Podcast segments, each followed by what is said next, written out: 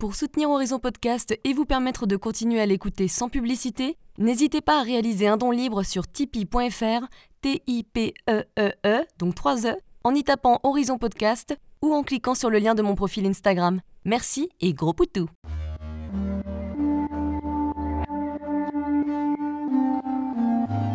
Hello, je suis Léna, passionnée de bien-être, mieux vivre et spiritualité. J'ai créé ce podcast pour faire connaître au plus grand nombre des méthodes alternatives pour aller mieux, que ce soit physiquement ou mentalement. Quel que soit votre problème, quelles que soient vos croyances, restons ouverts, restons curieux et testons. Bonjour à tous, aujourd'hui nous allons parler d'un sujet passionnant, la communication avec les animaux, avec Anna Evans, qu'on ne présente plus en quelque sorte. Hein. Anna Evans, vétérinaire de formation et à l'origine de ce qu'elle appelle la communication intuitive.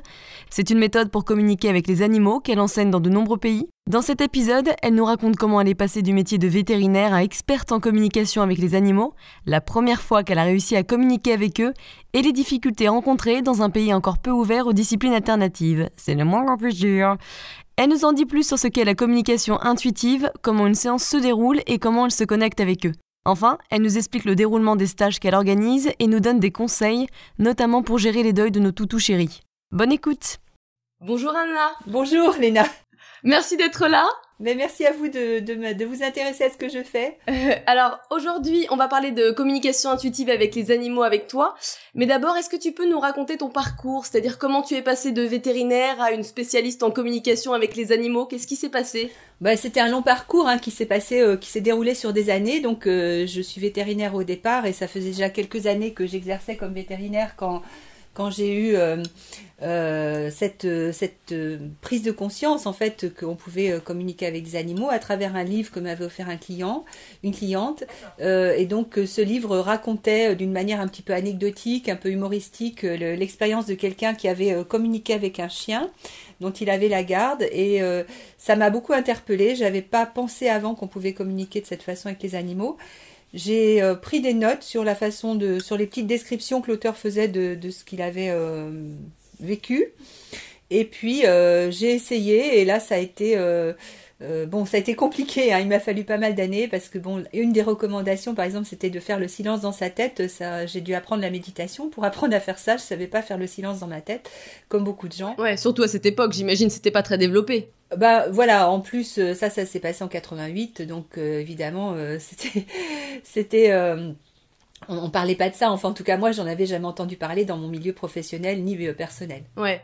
Et alors, donc, du coup, comment tu t'es formée concrètement en plus de ce livre? Ben en fait voilà, c'est ça. Il a fallu que je fasse beaucoup de hum, d'essais, euh, erreurs. Euh, ça m'a mis euh, sept ans parce que je savais pas du tout que quelqu'un d'autre pratiquait cette cette approche. Et donc pendant sept ans, ben, j'ai lu, j'ai rencontré des gens qui avaient des approches un peu particulières, comme des gens qui parlaient avec les, enfin qui étudiaient les peuples premiers, qui soi-disant parlaient avec la nature, enfin des choses comme ça. Et puis, euh, bon, bah là, petit à petit, je me suis vraiment convaincue que oui, il y avait bien quelque chose. Et, euh, donc, j'ai modélisé ce, cet outil avec l'aide de mon professeur de PNL à l'époque pour que d'autres personnes puissent euh, le pratiquer, le mettre en œuvre aussi, parce que bon, c'était c'était pas quelque chose que je voulais garder pour moi. Ouais. Est-ce que tu te souviens de la première fois où tu as réussi à communiquer avec un animal? Bah oui, euh, c'était la fois en fait où euh, je m'en souviens très bien et c'est ça qui m'a qui m'a fait basculer en fait dans cette euh, pratique. c'était en fait avec le premier chien avec lequel j'ai voulu tester ce que racontait l'auteur du livre. Et la réponse que j'ai reçue en, pratiquant ce qu'il décrivait, c'était extrêmement étonnant pour moi. Et du coup, je me suis dit bon bah là, il se passe quelque chose, c'est pas normal. Je viens de vivre une expérience que je n'ai jamais vécue avant. Voilà. Et donc là, j'ai été alertée et j'ai voulu explorer cette, euh, cette possibilité. Enfin, en fait, ce que je voulais au début, c'était me prouver que ça n'existait pas parce que ça m'avait quand même pas mal perturbé au niveau de, de mes références scientifiques. voilà. Oui, oui, j'imagine, avec la formation scientifique au préalable. Comment ça se manifeste concrètement? C'est-à-dire si on ferme les yeux et qu'on fait le vide, qu'est-ce que tu vois? Ben, je ne fais pas que voir en fait euh, dans cet espace euh, de conscience où on est, euh, enfin c'est particulier. Il suffit pas de fermer les yeux. Il faut aussi parce que quand on ferme les yeux, ben, des fois on voit du noir, on voit des étoiles. Enfin bon, on voit différentes choses. Mais là c'est vraiment un espace de conscience qu'on peut atteindre d'ailleurs les yeux ouverts ou les yeux fermés. Mais enfin la plupart le font les, des gens le font les yeux fermés. Et donc là on, on est à l'écoute des perceptions intérieures qui, qui sont dans notre système et euh, ces perceptions, en fait, sont le miroir de ce qui se passe chez l'autre au moment euh, où on est en train de les, percevoir. Euh, c'est-à-dire qu'on va placer notre attention sur cette, sur cette relation miroir, si on veut, sur cette espèce de, de système énergétique qui nous relie aux autres d'une façon très précise. Et donc on va capter bah voilà soit des images. C'est par exemple ce qu'on peut avoir quand on a un flash d'intuition. Quand on parle de flash bah, c'est bien une image euh, ça peut être des sons, euh, ça peut être des, ressentis. Par exemple, euh, bon, j'avais pas du tout mal à l'épaule et tout d'un coup, quand je me branche entre guillemets sur cet animal, j'ai mal à l'épaule et là je fais l'hypothèse que c'est lui qui a mal à l'épaule parce que je suis dans cet état intérieur de miroir justement, où on peut avoir aussi bah, des, des odeurs ou des goûts. Nos cinq sens peuvent être sollicités. Ouais, et puis j'imagine que ça dépend aussi de chaque euh, talent et de chaque personne. Alors oui, bien sûr, chaque, euh, chaque individu qui entreprend cette expérience va avoir des, des, canaux préférentiels, on appelle ça des canaux de perception. Euh, ou bien aussi les animaux vont avoir des manières de s'exprimer différentes. Si on a par exemple une abeille, on va avoir beaucoup d'informations dans le visuel, dans l'olfactif. On n'aura pas forcément les informations aussi facilement dans d'autres canaux tous ces sens se sont développés au fur et à mesure. Peut-être qu'au début c'était que de la clairvoyance entre guillemets, et après il y a eu de la clairaudience et d'autres sens, non? Alors moi j'ai eu la chance que dès ma première expérience, j'ai eu deux sens qui ont été sollicités.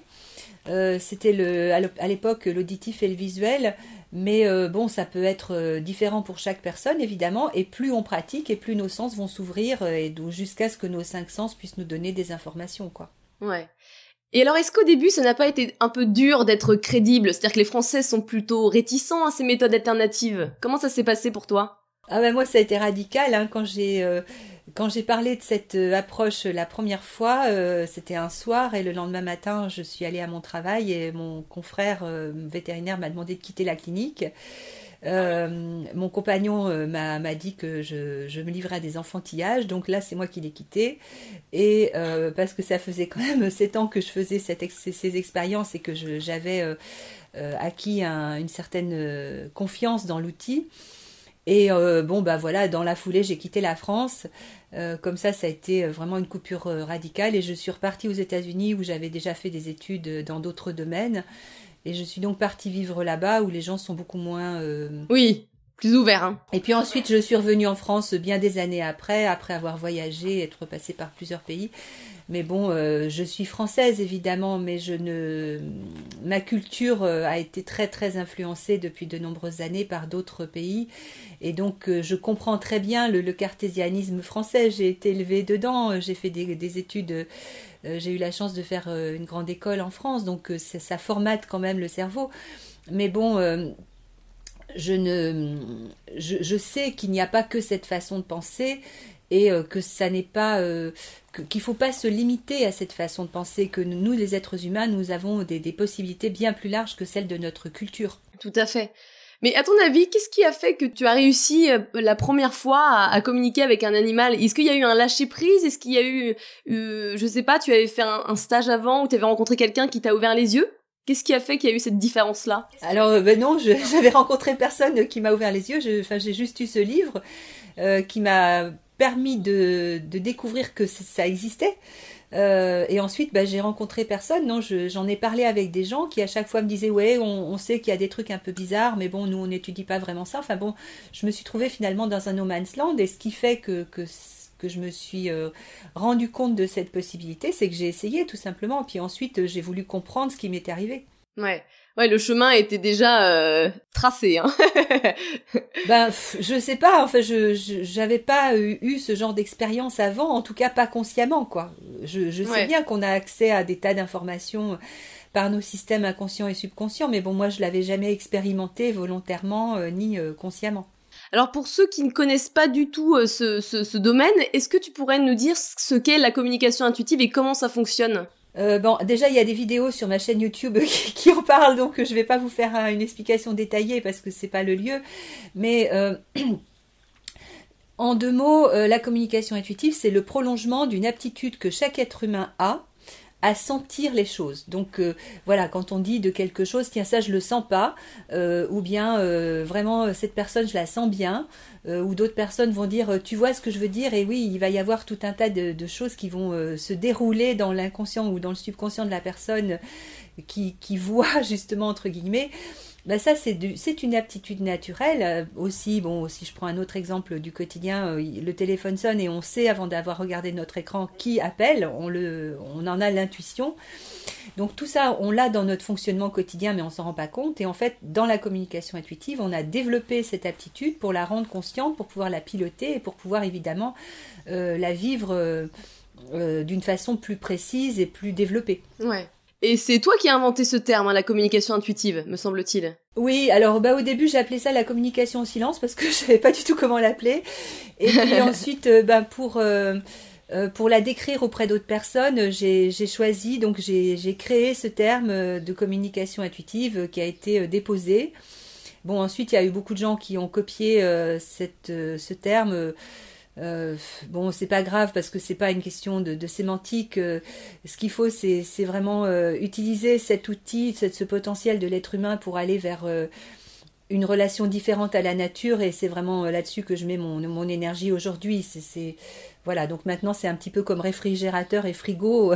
frigo c'est une c'est une marque, réfrigérateur c'est le nom générique. Oui. Euh, les gens l'utilisent différemment. Euh, voilà, on, en est. Le problème n'est pas là. Le problème c'est d'ouvrir l'être humain pour euh, vraiment faire quelque chose de différent par rapport à la nature. Ouais, et puis il y a un peu de travail. oui, il y a beaucoup de travail. Surtout avec ce qui se passe actuellement d'ailleurs. Est-ce que tu peux nous dire un petit peu comment tu rentres en contact avec les animaux? C'est-à-dire, est-ce que tu as une routine de préparation à faire pour entrer en contact avec eux? Alors moi, je voilà, j'ai gardé mon esprit scientifique euh, dans ce sens-là, où je, je pense qu'il y a des, des façons de faire qui vont être plus efficaces, euh, qui vont être aussi plus fiables Enfin, je pense, non, c'est pas une, opinion, c'est une expérience. Donc, j'ai expérimenté qu'il y avait des façons de faire euh, plus, plus efficaces et plus fiables. Et donc, euh, bah, j'enseigne dans mes formations euh, ce protocole, entre guillemets, c'est-à-dire les étapes qui vont permettre que, après, quand on est vraiment en contact avec l'animal, ces étapes de préparation vont permettre que cette relation soit une, une relation de qualité, un petit peu comme ce qu'on vient de faire là avec nos essais techniques, pour que ensuite ça se passe bien. voilà. Ah, il y avait du boulot. Oui. J'imagine que toi, tu te connectes très rapidement, non? Oui, parce que maintenant, je l'ai fait des millions de fois, donc euh, je, la route, elle est bien connue, mais au début, il faut vraiment bien installer sa route pour que ça se, euh, pour que ça se passe bien. Ouais. Pour quelle situation la communication intuitive, elle est recommandée? Oh bah alors là, euh, la communication intuitive, c'est une plateforme hein, qui va servir à toutes sortes d'applications. Alors bon, moi au début, je m'en suis servi pour compléter des diagnostics ou pour orienter des diagnostics vétérinaires parce que bon je, quand j'ai commencé ça j'étais encore en clientèle maintenant je, ne fais plus que de l'enseignement parce que ben voilà et on peut pas tout faire de ces journées elles n'ont que 24 heures donc j'ai arrêté de faire mon métier que j'aimais beaucoup, mais bon, il a fallu faire un choix à un moment parce que je ne pouvais plus faire les deux normalement, euh, enfin correctement. donc, euh, pardon, je me suis déviée de la question. Qu'est-ce que c'était la question déjà? J'ai oublié ah oui. C'est-à-dire à quelles questions elle peut permettre de répondre Alors à toutes sortes de questions. Donc ça peut aider euh, dans un travail de professionnel. Donc euh, ça ne remplace pas le diagnostic et ça ne remplace pas le traitement non plus d'un vétérinaire. Donc si vous avez un animal malade, il faut quand même l'amener chez votre vétérinaire, même si vous avez quelqu'un qui communique avec euh, avec lui pour euh, bah, peut-être vous, vous, donner des indices, mais ça peut aussi servir bah, pour l'entraînement, euh, l'éducation des, des, chiens, l'entraînement des chevaux, euh, ça peut servir pour mieux savoir comment votre animal pense, qu'est-ce qu'il comprend des choses que vous lui faites vivre. Euh, ça peut aussi lui permettre de, de, savoir ce que vous avez envie de lui faire savoir. Par exemple, si vous le laissez dans, un, dans une pension parce que vous partez en vacances, eh bien, vous pouvez lui, lui annoncer que vous allez revenir, lui demander tous les jours à distance bah, comment il va, qu'est-ce qu'il a fait aujourd'hui. Euh, donc euh, tout ça c'est quand même très pratique dans le quotidien. Et puis ensuite, ben, avec les animaux sauvages, ça nous permet aussi d'écouter leur message de sagesse et ça c'est très important, surtout dans le monde d'aujourd'hui Ça permet aussi d'accompagner la recherche scientifique sur euh, par exemple des gens qui observent le comportement ou la vie sociale d'un groupe d'animaux, on peut, avoir des informations complémentaires à ce qui est obtenu par l'observation extérieure. Enfin bon, il y a, il y a toutes sortes de... on peut s'en servir aussi pour, euh, par exemple, pour les grilles d'évaluation de la douleur en post-opératoire, euh, ou si un animal s'est blessé. donc voilà, il y, a, plein, plein, plein d'applications. par exemple, si vous avez un cheval qui s'est pris un pied dans, un, dans du barbelé, bah, vous pouvez lui demander de rester tranquille le temps que vous alliez chercher une pince, par exemple. Voilà, donc des choses comme ça, ça peut être extrêmement précieux dans le quotidien. Euh, donc toi maintenant tu fais que de l'enseignement, c'est ça, hein, tu ne prends plus de clients. Bah euh, j'ai formé des professionnels, donc euh, je, je les j'envoie les demandes aux professionnels parce que bon elles ont beaucoup de travail, donc elles arrivent quand même à, à répondre à la demande d'une façon correcte, mais bon elles sont euh, on, connaît leurs compétences, elles ont suivi une formation spécifique, donc c'est pas quelqu'un qui s'est euh, juste décrété euh, capable de communiquer avec les animaux des autres comme ça du jour au lendemain. elles ont une compétence solide et finalement, moi, je peux me consacrer, grâce à ces personnes qui sont formées, à, d'autres choses qui sont d'une portée plus vaste. Ouais, bien sûr. Et est-ce qu'il y a des animaux avec qui c'est plus simple de se connecter et d'autres plus difficiles? Oui, alors bah, bien sûr, euh, c'est comme nous. il y a des gens euh, qui sont plus euh, communicants que d'autres. Donc il y a des animaux qui, ont, qui sont timides, il y en a qui comprennent pas bien la question, il y en a qui sont distraits, il y en a qui ont besoin de réfléchir avant de répondre, et puis il y en a qui au contraire sont extrêmement bavards et sont très contents d'avoir un interlocuteur qui les écoute. Donc voilà, c'est marrant ça. C'est comme dans la vie. Est-ce qu'il y a par exemple des, je sais pas, des races qui sont plus bavardes que d'autres, j'imagine? Est-ce que tu as un exemple à nous donner? Alors non, des races non, mais par contre euh, des individus, oui, ça c'est clair. Et, ça ne dépend pas tellement des espèces euh, ni des races, non. Ah, c'est rigolo. alors une question moi que en préparant l'interview je me suis posée, c'est est-ce que du coup, par logique, est-ce que tu arrives à te connecter aux animaux décédés? Oui, alors euh, c'est possible, ça ça marche pas tous les coups parce que bon, il y a des animaux décédés qui veulent pas euh, spécialement communiquer avec nous, je suppose. Et ça je m'en étais pas douté non plus euh, jusqu'à ce que je fasse l'essai et en fait, j'ai fait l'essai d'une façon complètement imprévue parce que quelqu'un m'avait dit que son animal était parti et moi j'avais cru qu'il avait fugué. Ah et en fait, oui, c'est ça, c'était une mauvaise compréhension des mots. Et là, j'ai, mm. quand j'ai communiqué avec lui, j'ai compris qu'il était mort et ça m'a énormément surpris de me rendre compte que j'avais communiqué avec un animal qui était mort au moment de la communication. Euh, ça m'a même un peu choqué. Euh, et donc, euh, voilà, je, sais à cause de ça que c'est possible, mais bon, je ne le fais pas spécialement parce que, enfin, disons que je ne recherche pas ces communications. Parce que je pense que quand on, enfin ça c'est mon avis personnel, quand on est dans l'au-delà, on n'a pas forcément, on a d'autres choses à faire que de s'occuper de ce qui se passe sur la Terre. Mais il y a des, sûrement des, choses qui, ont, qui sont à finir ou des liens à, à clarifier ou à, à, guérir. Et donc, euh, dans ce contexte-là, oui, euh, ça m'est arrivé d'accepter de faire des communications avec des animaux décédés. Ah, c'est vraiment très intéressant. Et c'est vrai que ça, va être, ça devait être une grosse surprise. Hein. en pratiquant du coup cette communication et toute cette expérience que tu as avec des milliers d'animaux, est-ce que tu as développé des dons, euh, notamment pour les humains?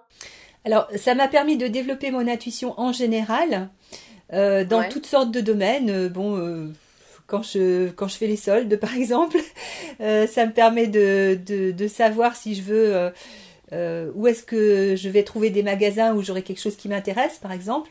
Donc ça, c'est une application féminine peut-être, mais ensuite, on peut s'en servir pour, pour d'autres Enfin voilà, pour tous les domaines de la vie, quoi. Je, ne sais pas. Euh.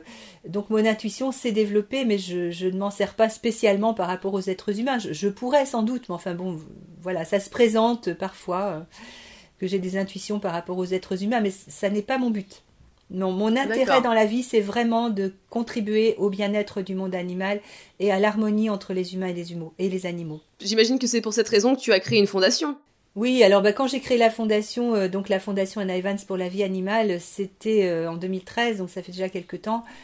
Euh, j'ai voulu en fait fédérer des gens qui, qui, travaillent avec moi sur ce grand thème de la, du bien-être animal et de la, du respect de l'animal.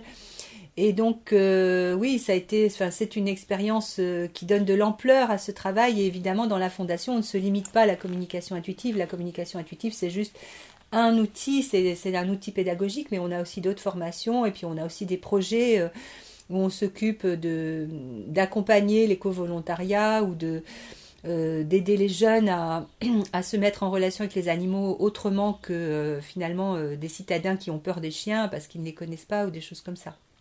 On a ah, plusieurs projets. Il y a beaucoup de travail, j'imagine.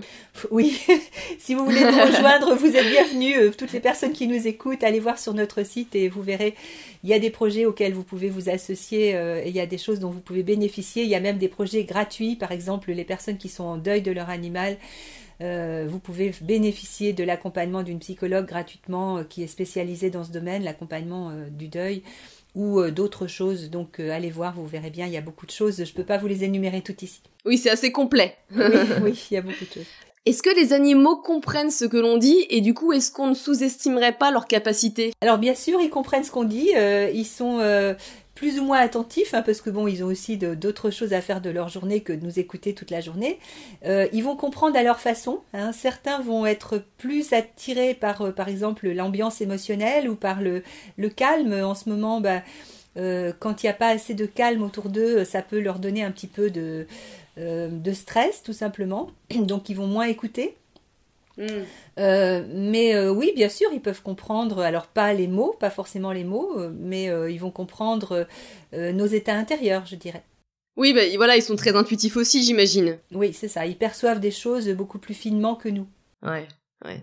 Je pense à mon petit teckel là. elle est, elle est mignonne, mais effectivement, elle est, elle est intelligente. Oui, alors il y en a qui en profitent pour, pour nous manipuler un petit peu. Enfin, ils savent très bien nos points faibles où ils vont trouver les petits moments d'inattention. Enfin, voilà. Moi j'adore quand ils se mettent sur, quand ils se mettent sur le dos. Euh, j'ai rien fait, je n'ai rien fait. Fais-moi des bisous et des câlins, ça ira mieux. Est-ce que tu penses que les animaux, ils ont une mission précise sur cette terre? Alors, il y a des missions individuelles et il y a des missions collectives. la notion de mission est quelque chose qu'il faudrait euh, bien clarifier. C'est comme quand on parle d'intelligence ou quand on parle de, conscience. C'est des grands termes qui sont euh, parfois compris de différentes façons. Alors, euh, il y a le but dans la vie, c'est-à-dire euh, ce qu'on sait qu'on a envie de faire. Et puis, euh, il y a ce pourquoi on est né, c'est-à-dire le but de notre âme. et là, on n'est pas toujours au clair avec ça, en tout cas nous les êtres humains. Et pour les animaux, c'est à peu près pareil. Ils sont pas toujours au clair avec finalement ce qu'ils ont à faire. Mais il y en a qui font des choix, par exemple des, choix d'accompagnement de leurs propriétaires en tant que thérapeute, en tant que parfois euh, consolateur ou des choses comme ça. Mm. Donc si c'est ça qu'on appelle la mission, oui bien sûr. Et puis ensuite pour, euh, pour aller sur une plus grande échelle, les espèces sauvages ont des rôles euh, sur la Terre, donc ont des, des, missions de service si on veut. Et, et là aussi, il y a des, des, choses merveilleuses à découvrir dans ce domaine-là et, et c'est important de les protéger parce que ces rôles-là euh, sont des choses dont nous avons tous besoin. C'est au service du grand collectif de toutes les espèces vivantes. Bien sûr, bien sûr. Et pour toi, quelle a été la meilleure expérience que tu aies vécue? Oh, euh, Peut-être d'avoir été euh, un jour le, les yeux d'un animal qui avait perdu la vue. En fait, j'avais un, un, vieux chien qui était un ami que, que j'aimais beaucoup. Et bon, je, je, ne le voyais plus depuis quelque temps. Et en fait, je ne savais pas qu'il était devenu aveugle avec le temps. Et un jour, il a communiqué avec moi pour me demander de lui montrer les nuages. J'ai été extrêmement surprise parce que je me suis dit bon ben pourquoi? Qu'est-ce qui se passe? Et donc euh, j'ai regardé le ciel et j'ai fait comme si j'étais une caméra enregistreuse. Je, lui ai transmis ce que je voyais dans le ciel. Euh, j'étais euh, en Méditerranée à l'époque, c'était un très beau ciel, une journée ensoleillée, enfin vraiment une journée parfaite. Et donc ensuite j'ai appelé ces propriétaires pour leur dire bah écoutez voilà je viens de vivre cette expérience euh, et là ils ont été très émus parce qu'ils m'ont dit bah oui tu ne le savais pas mais euh, voilà il est devenu aveugle et ça m'a énormément touchée. Ouais, j'imagine qu'il y a plein de belles expériences comme ça. Oui, bah bien sûr, c'est bon, c'est une passion, mais c'est aussi un bonheur quotidien pour moi de, de, de faire ce travail et aussi d'accompagner les gens pour qu'ils puissent découvrir comment ça peut être merveilleux. Quand on découvre tout ça, on a envie de faire partager aux autres et qu'ils puissent changer aussi de point de vue. Oui, alors c'est un travail déjà, enfin c'est une expérience qui euh, qui permet de changer de point de vue sur son animal, de pratiquer la communication intuitive, mais c'est aussi euh, quelque chose de de super précieux euh, c'est que on, devient, euh, euh, on, ouvre tout un autre regard sur le monde. On, évolue en fait à travers cette, cette pratique d'une façon remarquable parce qu'à ce moment-là, ben, le vivant devient quelque chose de complètement différent. Et on peut enfin prendre une place réelle. Donc ça répond à l'aspiration des gens de, retrouver le contact avec la nature. Ouais, ouais, ouais, j'imagine. Et aujourd'hui, où il y a beaucoup de citadins, bah, c'est quand même important d'avoir au moins le contact intérieur. Ouais, ouais, ouais. Alors, on va parler un petit peu de, l'apprentissage euh, de ta méthode et puis aussi de, des petits conseils que tu pourrais nous donner. En plusieurs décennies de carrière, est-ce que tu sens une évolution d'ouverture à cette méthode? Est-ce qu'il y a plus de personnes ouvertes aujourd'hui, par exemple? Ah oui, bien sûr, euh, la, la, société évolue et moi je suis très heureuse de cette évolution. Bon, j'avais hmm. l'impression d'être un peu euh, avant, euh, avant mon temps euh, au début. Et puis maintenant, je m'aperçois qu'il y a quand même de plus en plus de gens qui s'ouvrent. Il y a beaucoup de confrères et consoeurs qui viennent suivre les formations que je propose. Il y a, voilà, j'ai des discussions avec des, des, scientifiques qui veulent bien s'intéresser à cet outil. Enfin, c'est vraiment quelque chose de, de, de merveilleux. Mais bon c'est à la fois merveilleux et en même temps nécessaire. Il faut vraiment se, réveiller collectivement parce que la nature en a besoin. On le sait bien aujourd'hui, on est dans un état d'urgence. Bien sûr, c'est clair, c'est sûr. Et est-ce qu'il y a des sceptiques, par exemple, qui critiquaient ton travail il y, a des, il y a des décennies, qui sont venus te voir pour t'excuser ou pour s'intéresser justement à ce que tu faisais? Alors, euh, des sceptiques qui sont venus me voir, euh, je, ne sais pas, parce qu'en fait, moi, je conseille aux gens de rester sceptiques, euh, donc je sais pas si comment ils évoluent dans leur scepticisme. Pourquoi je conseille aux gens de rester sceptiques? Ben Parce que ça donne de la prudence par rapport à la pratique de l'outil. C'est extrêmement important de pas de pas gober n'importe quoi, d'avoir une vigilance et de se dire qu'on peut se tromper. Donc euh, voilà ce que je peux répondre. Je ne sais pas comment les gens évoluent dans leur scepticisme, mais je leur souhaite de garder un petit coin de scepticisme quelque part.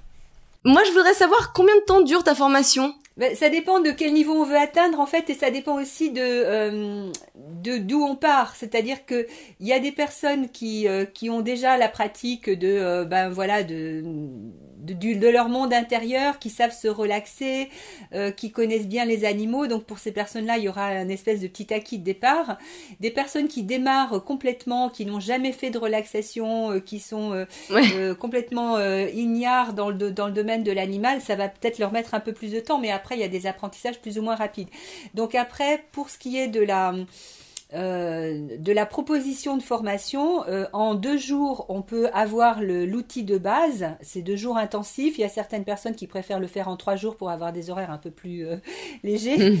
Mmh. et puis ensuite, eh bien, il y a, donc ça c'est le niveau initiation. Et puis ensuite, il y a, le, il y a des, des niveaux de pratique, donc où j'accompagne les gens dans la, pardon, dans la mise en œuvre de cet outil dans différents domaines, par exemple ben, faire des réglages sur son empathie ou bien comment vérifier si une communication était valable ou pas, ou tout un tas d'autres thèmes qui sont euh, proposés euh, régulièrement.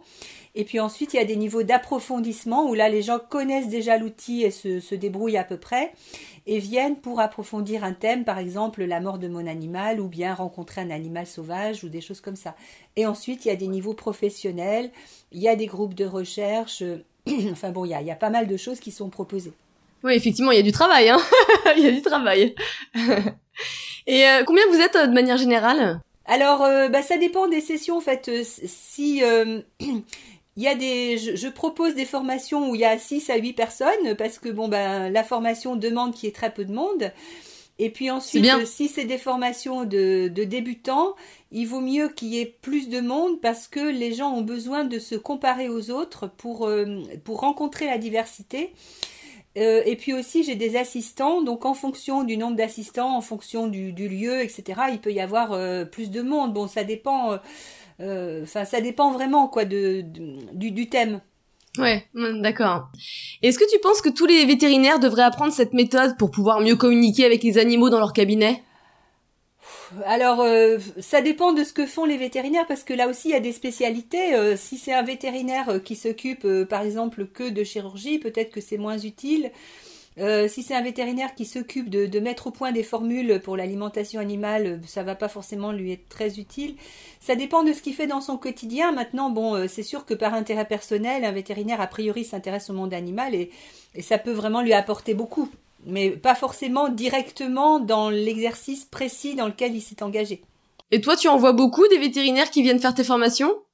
Oui, bah, il y en a régulièrement. ensuite, bon, ils vont s'en servir en complément de leur travail médical ou pas.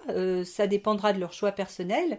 Ils peuvent aussi, comme tout un chacun, s'en servir uniquement pour leurs propres animaux. C'est vraiment eux qui voient après comment ils vont faire. C'est un peu comme dans le monde médical où les gens se forment, euh, par exemple, à l'hypnose ou à un côté un peu plus psy pour pouvoir être plus empathique avec les patients. On a tous besoin de ça finalement. Bah, c'est ça. Bon, moi, j'ai personnellement, j'ai été opérée euh, chirurgicalement euh, sous hypnose il y a il y a deux trois ans. C'était vraiment extrêmement efficace. Puissant. Mm. C'était super, mais bon, évidemment, je, je n'ai pas, enfin, euh, tous les chirurgiens ou tous les services euh, hospitaliers n'ont pas forcément euh, envie de, faire cet apprentissage qui reste encore un petit peu marginal. Mais bon, moi j'ai trouvé que c'était super et j'ai vraiment beaucoup apprécié. C'est un plus en fait que peuvent proposer les professionnels. Ouais, bien sûr.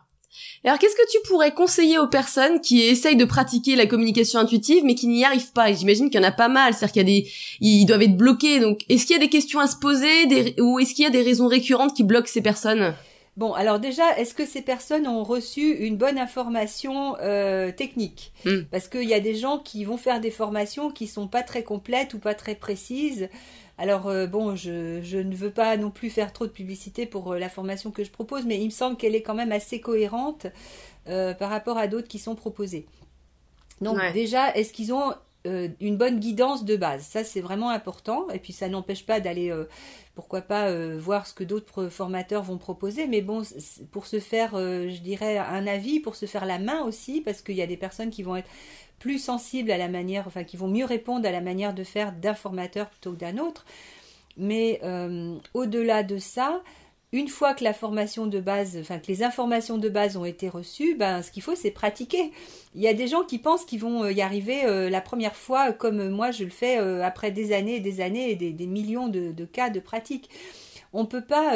c'est comme apprendre une langue étrangère. si vous allez faire un cours d'anglais, vous n'allez pas pratiquer comme Shakespeare, hein, c'est sûr qui est né dedans et qui a en plus des dons littéraires, enfin qui a eu parce qu'il est mort, mais enfin je pense que tout le monde le sait.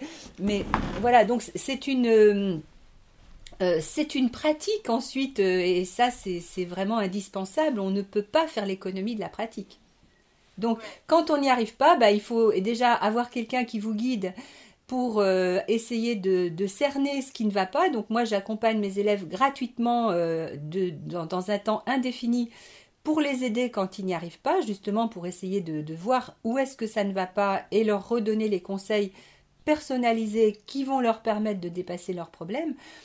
Euh, et puis ensuite, eh bien, euh, il faut le, faire, il faut essayer parce que sinon, euh, voilà, moi je dis toujours, on peut amener un cheval à l'eau, mais on ne peut pas boire pour lui. Hein.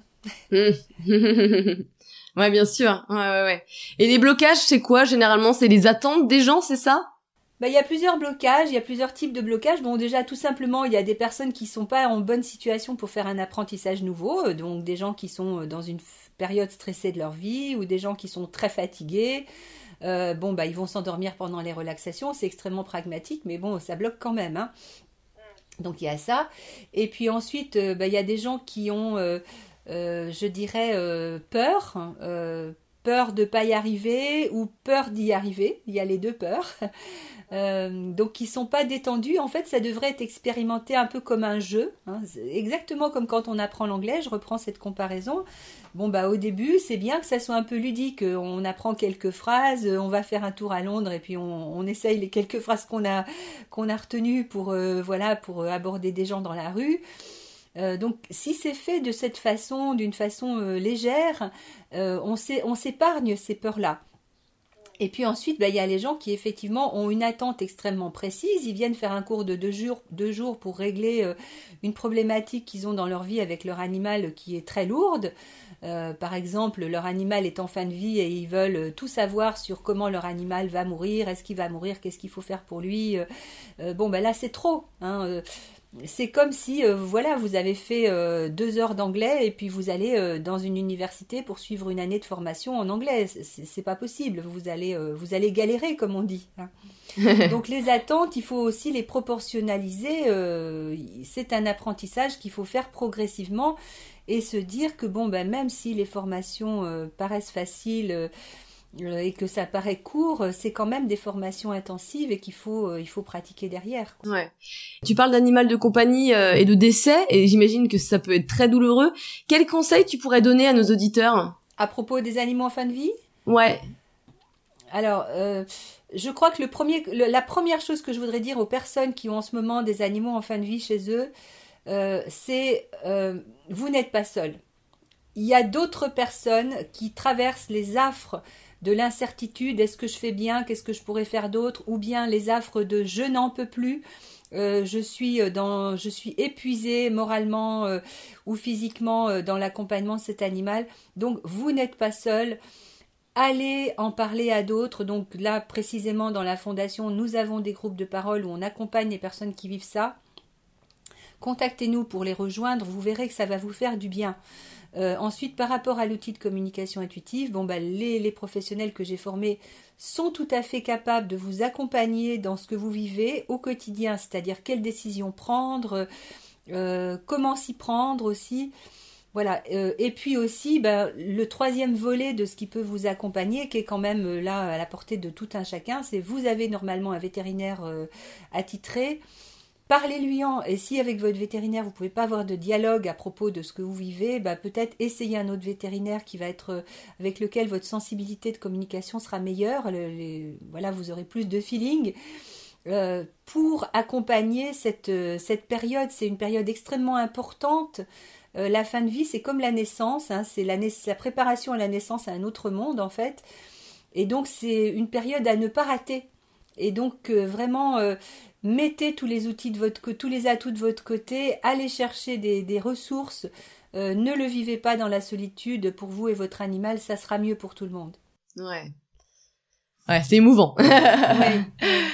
C'est des grands moments, la fin de vie. C'est un, un, un, moment très intense où euh, finalement on peut bah, euh, se dire voilà, il sera peut-être pas avec moi éternellement et je sais maintenant qu'il sera pas avec moi éternellement. Donc qu'est-ce que je vais faire de ce temps qui nous reste ensemble? Comment je vais en faire quelque chose qui sera le mieux possible? Ouais. Est-ce que tu as le temps de finir par un jeu rapide de petites questions? Allez, on y va. Alors, s'il ne devait rester qu'un livre, lequel serait-il? Le livre de la vie. C'est de, c'est de qui?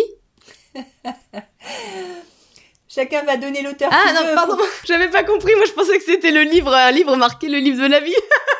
Ouh là là. Alors effectivement, il y a un livre qui s'appelle comme ça euh, que j'ai le bonheur de posséder, mais je c'était pas celui-là auquel je faisais allusion. C'est vraiment observer, euh, vivez le quotidien, profitez de chaque instant. C'est une chance extraordinaire d'être sur la terre en ce moment où il se passe une grande bascule.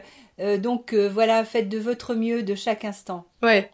ouais J'aime beaucoup ce bouquin aussi. Euh, quelles actions pouvons-nous faire pour mieux respecter les animaux? Alors il y en a plein, mais peut-être des petits efforts, tu vois, des conseils. Alors c'est à la page 38 du livre de la vie.